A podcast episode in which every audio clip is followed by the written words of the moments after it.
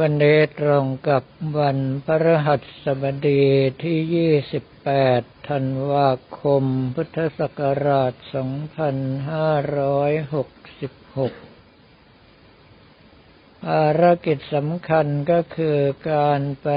สวดถอนเหตุติจิวรวิปวาสและพัทธสิมาให้กับวัดวังผาตาด แล้วจะไปสวดผูกพัทธสิมาอีกทีในวันที่ 8 มกราคม คราวนี้หลายท่านอาจจะไม่ชัดเจนว่าทำไม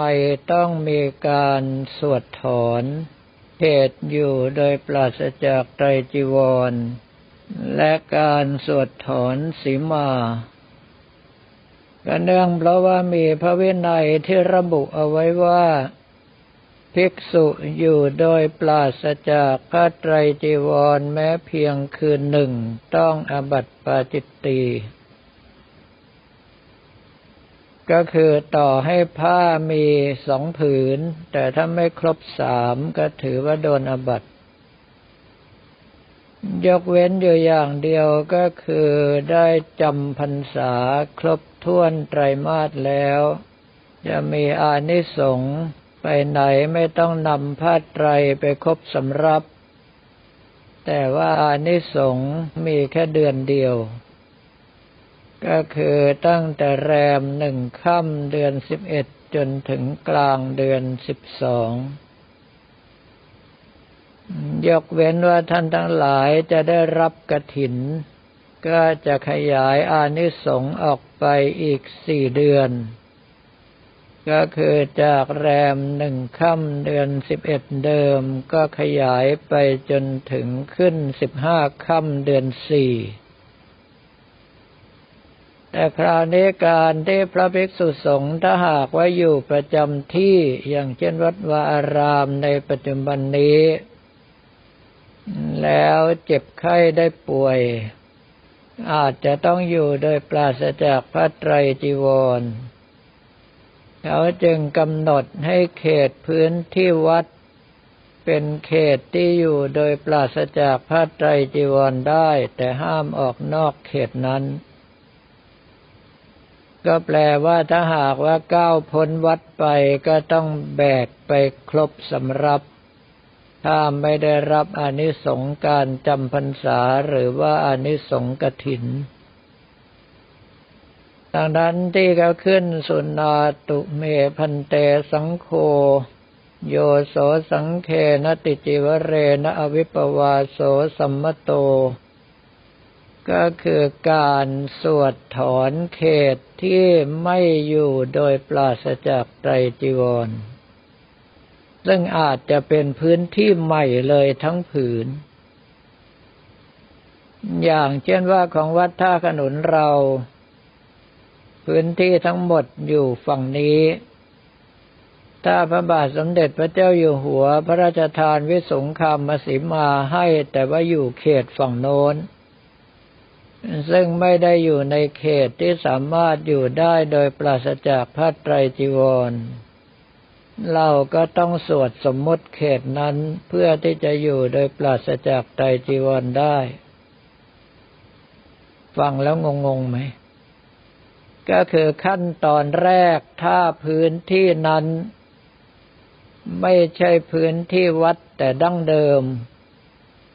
ก็ถือว่าเป็นเขตที่เราไม่สามารถจะอยู่โดยปราศจากไตรจีวรได้ไม่อย่างนั้นจะโดนอบัตก็ต้องสวดสมมติเพื่อให้อยู่ได้ แล้วหลังจากนั้นก็สวดถอนสิมา แล้วค่อยสวดผูกใหม่ เหตุที่สวดถอนสีมานั้นก็เพราะว่า เราไม่รู้ว่าพื้นที่นั้น กี่ร้อยกี่พันปีที่แล้วมาเป็นเขตสีมาในพระพุทธศาสนาหรือเปล่า เนื่องเพราะว่าการสวดผูกพัทธสีมานั้น ก็คือการระบุชัดว่าเขตนั้นสงสามารถทำสังฆกรรมได้ ถ้าตราบใดที่ยังไม่ได้สวดถอนจะผ่านไปกี่หมื่นกี่แสนปี เขตนั้นก็ถือว่าเป็นสีมาอยู่อย่างนั้นท่านใช้คำว่าการสมมติสีมานั้น กำหนดเขตลึกลงไปถึงน้ำรองแผ่นดิน มุดดินลงไปหลายกิโลนะ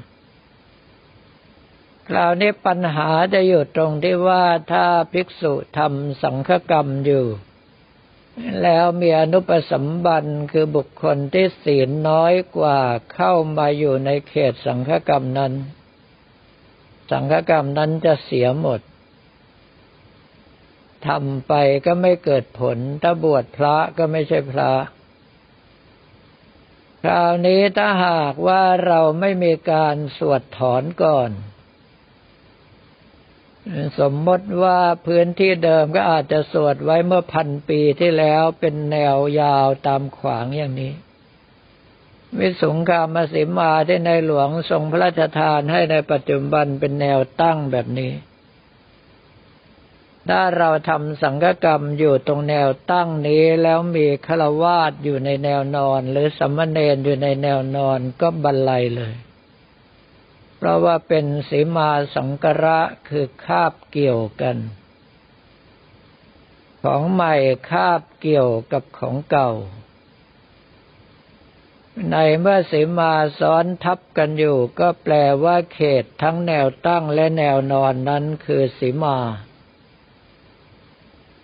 ดังนั้นถ้าหากว่าเขตใหม่ไม่มีอนุปสัมบันอยู่ แต่เขตเก่าดันมีนั่งอยู่กันเพียบเลย ก็แปลว่าสังฆกรรมนั้นเสีย บวชพระก็ไม่เป็นพระ สวดอัพานก็คืนความเป็นสงฆ์ให้ไม่ได้ จึงต้องมีการสวดถอนให้แน่นอนซะก่อนว่า บริเวณนั้นไม่คาบเกี่ยวกับสีมาใด ถอนทิ้งไปเลย ถามว่าเอาอะไรมาถอน ก็คืออำนาจของคณะสงฆ์ที่พระพุทธเจ้าได้ให้เอาไว้ อย่าลืมว่าโยโสสังเคนะสงฆ์ทั้งหลายนะ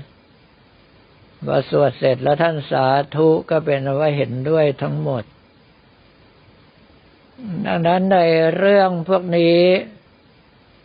ถ้าหากว่าเราอยู่นานไปจะช้าจะเร็ว เราก็ต้องเจอเหตุการณ์แบบนี้ ก็จะต้องมีการสวดถอน แล้วก็สวดสมมติ หรือที่เขาเรียกว่าสวดยัดกันใหม่ไอ้คำว่ายัดในที่นี้หมายถึงยัตติ ก็คือการตั้งข้อขึ้นมาประกาศในท่ามกลางสงฆ์ว่าจะทำอะไร ถ้าไม่คัดค้านประกาศแล้วถือว่าตามนั้น ปัจจุบันนี้ส่วนใหญ่แล้วเขาจะให้ระดับเจ้าคณะอำเภอหรือว่ารองเจ้าคณะอำเภอ เป็นคู่สวดในการสวดถอนหรือว่าสวดสมมติพัทสิมา แต่เมื่อเราที่เป็นคู่สวดแล้ว ถ้าสวดเอาไว้ได้จะดี เราไม่รู้ว่าความเฮงจะมาถึงตัวเมื่อไหร่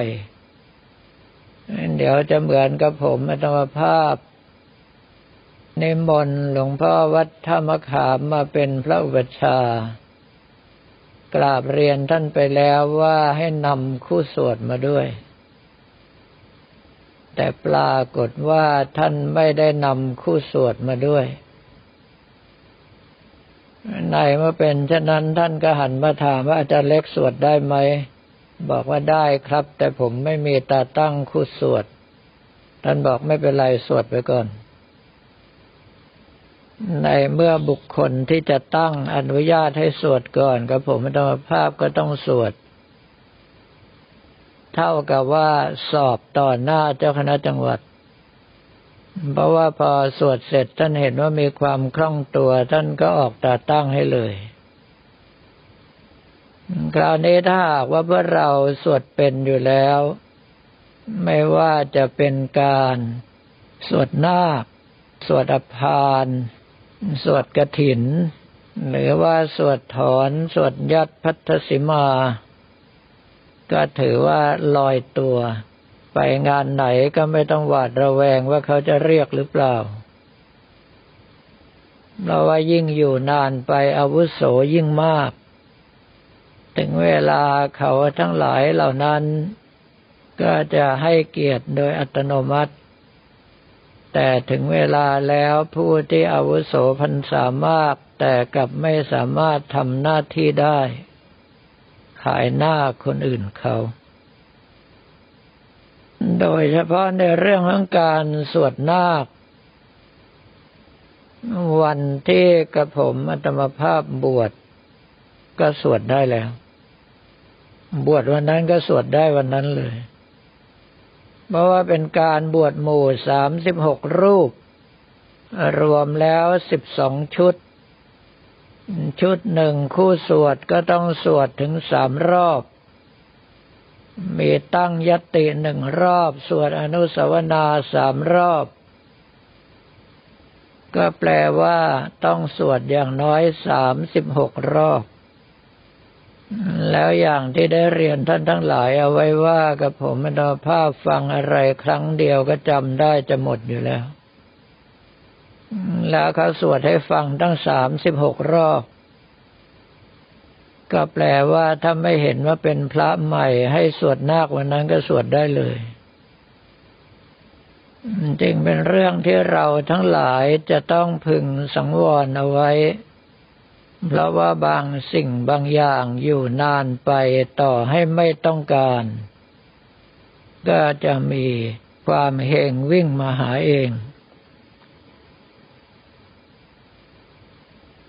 ตอนแรกกับผมธรรมภาพก็เห็นว่าตัวเองอยู่ในฐานะเจ้าภาพ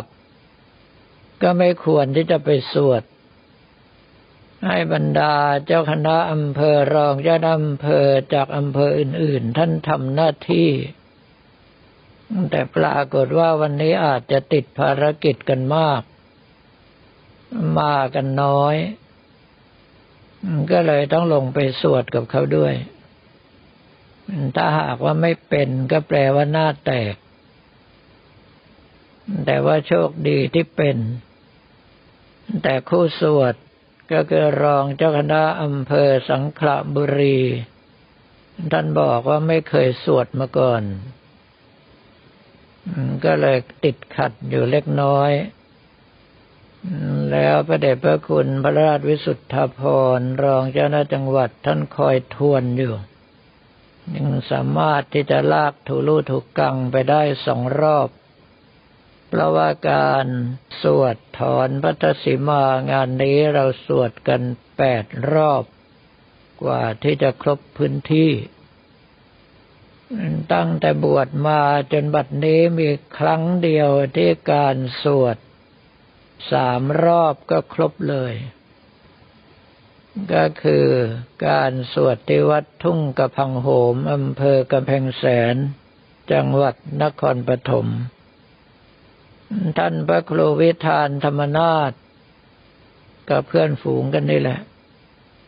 ท่านนิมนต์พระเจ็ดร้อยรูป ก็ถือว่ามีตังใจ สะดวกดีด้วย เดินสามรอบจบเลย เพราะว่าของเราวันนี้ก็แค่ร้อยกว่ารูปเท่านั้น วนสักแปดรอบ ถ้าเรามีเจ็ดร้อยก็สองรอบครบเลย เพราะว่าวันนี้เราสวดแปดรอบ ท่านใดที่พรรษาพ้นห้าแล้วสอบคู่สวดได้แล้ว ซักซ้อมสวดเอาไว้บ้าง หรือท่านที่จะสอบคู่สวด ถ้าหากว่าสวดนาคได้แล้วก็เตรียมสวดกระถิน เตรียมสวดอภานหรือว่าสวดถอนสวดยัดสิมาเอาไว้ด้วย ของพวกนี้ถ้าเป็นแล้วเราทวนแค่เล็กน้อยก็จะมีความคล่องตัว ถ้าหากว่าไม่เป็นแล้วไปเริ่มตอนอายุมากบางทีความจำไม่ค่อยจะเอาด้วยแล้ว สำหรับวันนี้ก็ขอเรียนถวายพระภิกษุสมณเณรของเราและบอกกล่าวแก่ญาติโยมแต่เพียงเท่านี้